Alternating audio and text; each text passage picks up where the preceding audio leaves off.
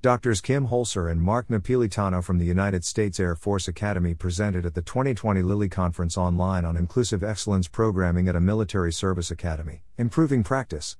Hassler is the Director of Instructional Design and Napolitano is the Director of Faculty Development. This is the second session I watch by Napolitano and enjoy the eloquent and thoughtful delivery.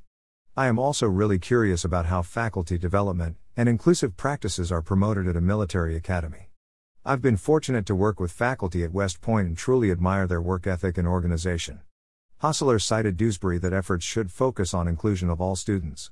The Air Force has a guiding document defining inclusion as the process of creating a culture where all members of an organization are free to make contributions to a group where there are no unnecessary barriers to success. Hassler described four programs and workshops that address deliberate teaching of inclusive practices at the Academy.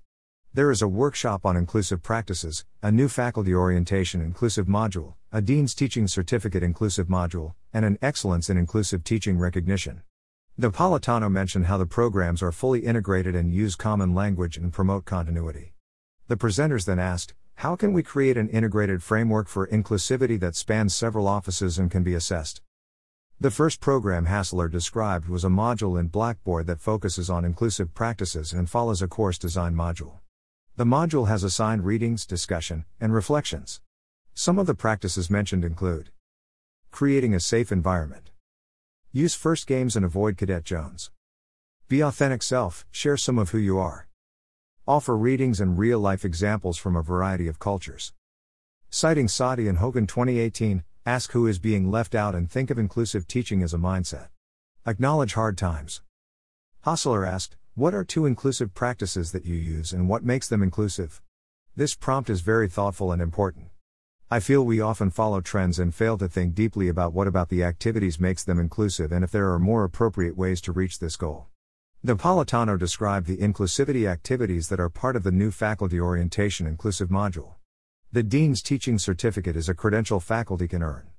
An entire module in inclusive teaching is part of the certificate and includes panels and reflections from faculty after designing strategies to promote inclusive practices. The presentation concluded with an explanation of the excellence in inclusive teaching recognition of faculty demonstrating an awareness of inclusivity and embed inclusive practices. It is always informative to list it and learn what other organizations are doing to raise awareness, train, and promote inclusive practices.